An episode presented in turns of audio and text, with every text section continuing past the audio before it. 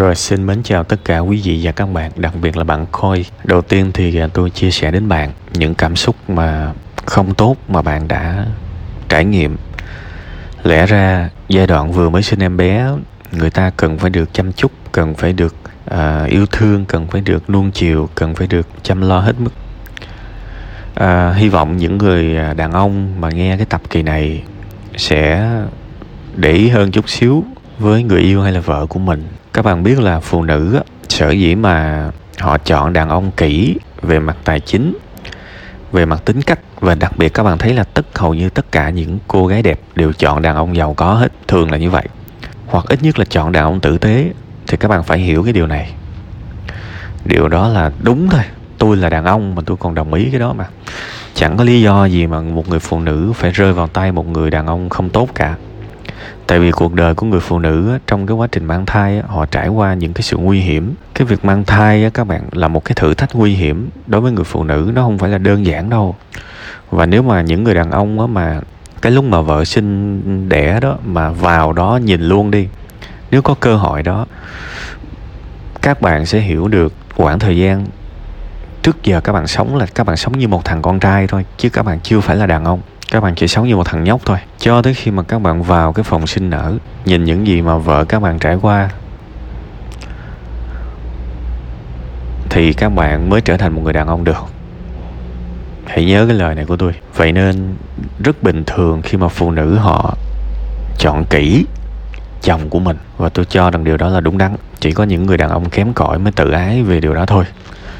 Và kể cả những cái người kém cỏi mà tự ái nhất thì sau này họ có con gái thì họ cũng muốn con họ lấy những cái người giàu có. Tử tế thôi luôn là như vậy con người ta hướng lên chẳng có ai mà đi thụt lùi hết.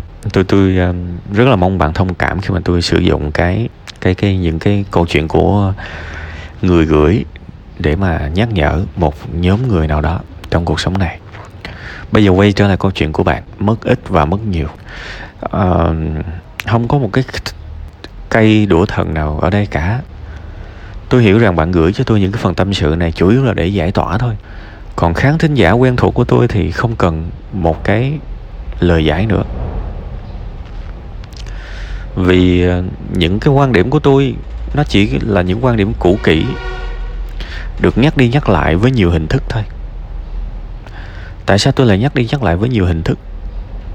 Vì tôi biết không dễ để một con người chưa quen với những khái niệm đó có thể dễ dàng ứng dụng nó trong cuộc sống. Tôi biết điều đó. Nên ai nói tôi là lặp đi lặp lại, tôi không quan tâm đâu. Tại vì tôi biết một con người bình thường, từ lý thuyết đi đến thực tiễn, nó cần bao lâu và bao xa. Câu chuyện của bạn vẫn là câu chuyện của mất ít và mất nhiều. Ở gần chồng bạn bây giờ, bạn càng ngày càng coi thường chồng mình. Bạn tin tôi đi, nếu mà chuyện này kéo dài á, thì nó sẽ chuyển qua hận, căm thù.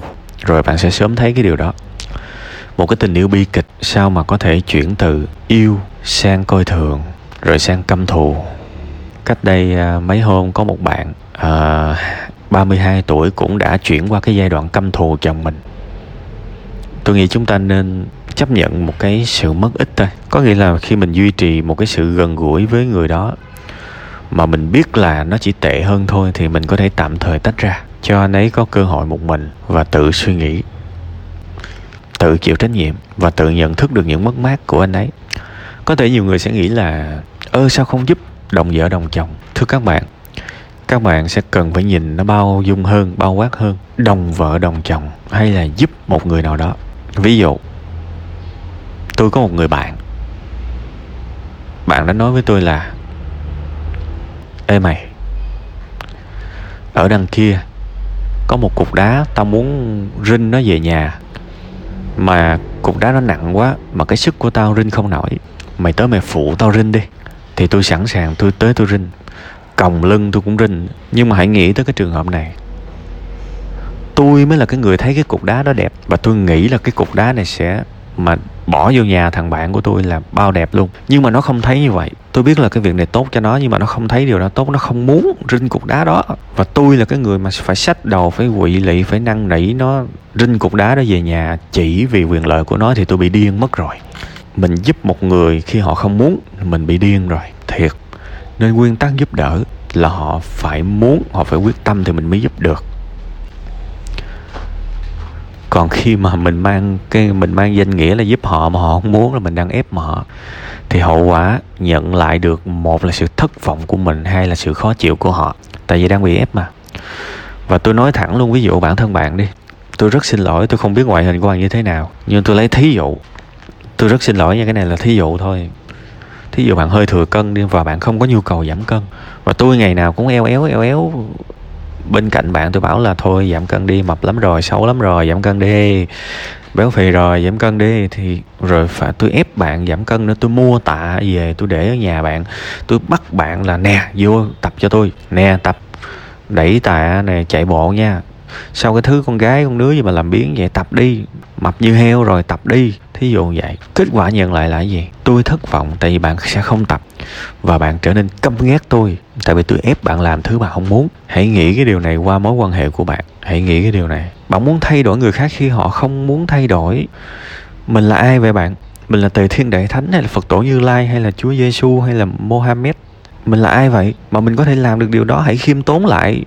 Bạn và tôi đều không làm được. Không ai có thể làm một người thay đổi được trừ khi họ muốn. Hãy chấp nhận điều đó. Việc mình để một người nào đó chịu trách nhiệm không có nghĩa là mình thương họ, mình hết thương họ.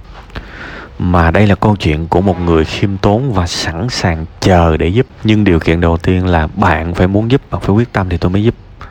Và tôi giúp là có điều kiện nha. Tôi giúp bạn là có điều kiện. Nếu một lúc nào đó tôi thấy bạn không quyết tâm nữa thì tôi sẽ lui lại. Đó mới là giúp đỡ. Hãy từ bỏ cái việc thay đổi người khác đi, ha. Một cái bài toán mất ít mất nhiều, tôi biết bạn sợ chứ. Ai mà không muốn con mình có cha đàng hoàng. Nhưng mà tôi rất là quan ngại. Cái việc mà người vợ mà căm thù chồng thì nó rất là tồi tệ. Thì nếu mà tôi mà có một đứa con, hay là ở trong vị trí của bạn thì tạm thời tôi về nhà cha mẹ của mình trước. Có thể vẫn nhắn tin này nọ nhưng mà tạm thời không sống chung. Để họ nhận trách nhiệm tại vì đó là lỗi của họ mà. Còn nếu mà trường hợp mà khi mà người chồng của tôi mà này tôi đang đóng vai nữ nha chồng của tôi nói là em bây giờ anh quyết tâm rồi. À, à, à anh cần sự trợ giúp của em thì tôi sẵn tay tôi giúp liền. Giúp liền giúp sức liền. Nhưng mà tôi cũng nói rõ luôn anh phải lâu dài anh phải quyết tâm anh phải chịu trách nhiệm anh sẽ phải chịu cực khổ. Nếu mà anh sớm bỏ cuộc thì lần sau em không giúp nữa. Sự thật là vậy. À, đó là cách cư xử của tôi. Đương nhiên tôi không hy vọng và tôi cũng rất là nghiêm túc và nghiêm trọng luôn cái việc nhắc nhở các bạn. Tôi không bao giờ thích các bạn lấy nguyên lời của tôi và nói lại với chồng hay là vợ của các bạn vì tôi là người ngoài. Và tôi luôn nói theo cái nghĩa là nếu tôi là các bạn tôi sẽ làm như thế nào. Nhưng tôi không muốn các bạn cẩu thả với cuộc đời của mình tôi không muốn các bạn đạo nhái ý tưởng của người khác và xài cho cuộc sống của mình một cách hời hợt. Hãy đạo nhái một cách kỹ lưỡng hơn, đó là các bạn phải ngẫm những gì tôi nói, xem xét cái nào phù hợp, cái nào không và sử dụng. Và khi mà cái lời các bạn thốt ra với chồng hay vợ của các bạn, người chịu trách nhiệm là các bạn chứ không phải là tôi. Thứ nhất, tôi không muốn làm ơn mắc oán. Nói rất thật, nói rất thật luôn thứ hai, cái này cũng thật luôn nè. Copy lại lời tôi và nói lại với người nhà của các bạn thì nói thẳng nói thẳng luôn, các bạn chẳng làm gì được tôi đâu. Nếu đó là một lời khuyên sai, nói thật luôn, tôi chẳng phải chịu trách nhiệm gì cả. Nên tôi chẳng có sợ những cái sự va chạm đâu. Nhiều người cứ cứ tưởng đâu là cái việc tôi rào ở đây là tôi sợ bị này, bị bị nọ. Không phải. Người tôi sợ bị này, bị nọ chính là các bạn vì khi mà sử dụng cổ thả một cái gợi ý mà nó không phù hợp với mình, và mình chưa suy nghĩ thấu đáo về nó, mình sẽ chịu những tiêu cực, chứ tôi đâu có chịu.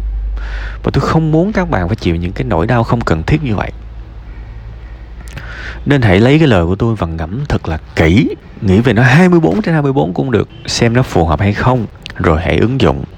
Cũng như bản thân tôi thôi, Tôi đọc sách chẳng bao giờ tôi xài liền cả, Tôi cũng phải suy nghĩ. Tại vì sao? Vì thứ nhất tôi không muốn ông tác giả cuốn sách làm ơn mắc quán Ông đang viết sách Ông đang dạy tôi Ông đang giúp tôi. Mà tôi ứng dụng xong cái tôi quay trở, trở lại tôi chửi ổng Thì làm ơn mắc quán Tôi không thích điều đó. Mà cái sự vô ơn trong học học học thuật này nó xảy ra rất phổ biến bây giờ. Tôi không muốn thuộc về cái nhóm vô ơn đó. Thứ hai mình suy nghĩ lại ông tác giả có bao giờ ông phải chịu trách nhiệm cho những gì ông nói đâu? Mình là cái người chịu trách nhiệm cho thất bại của mình.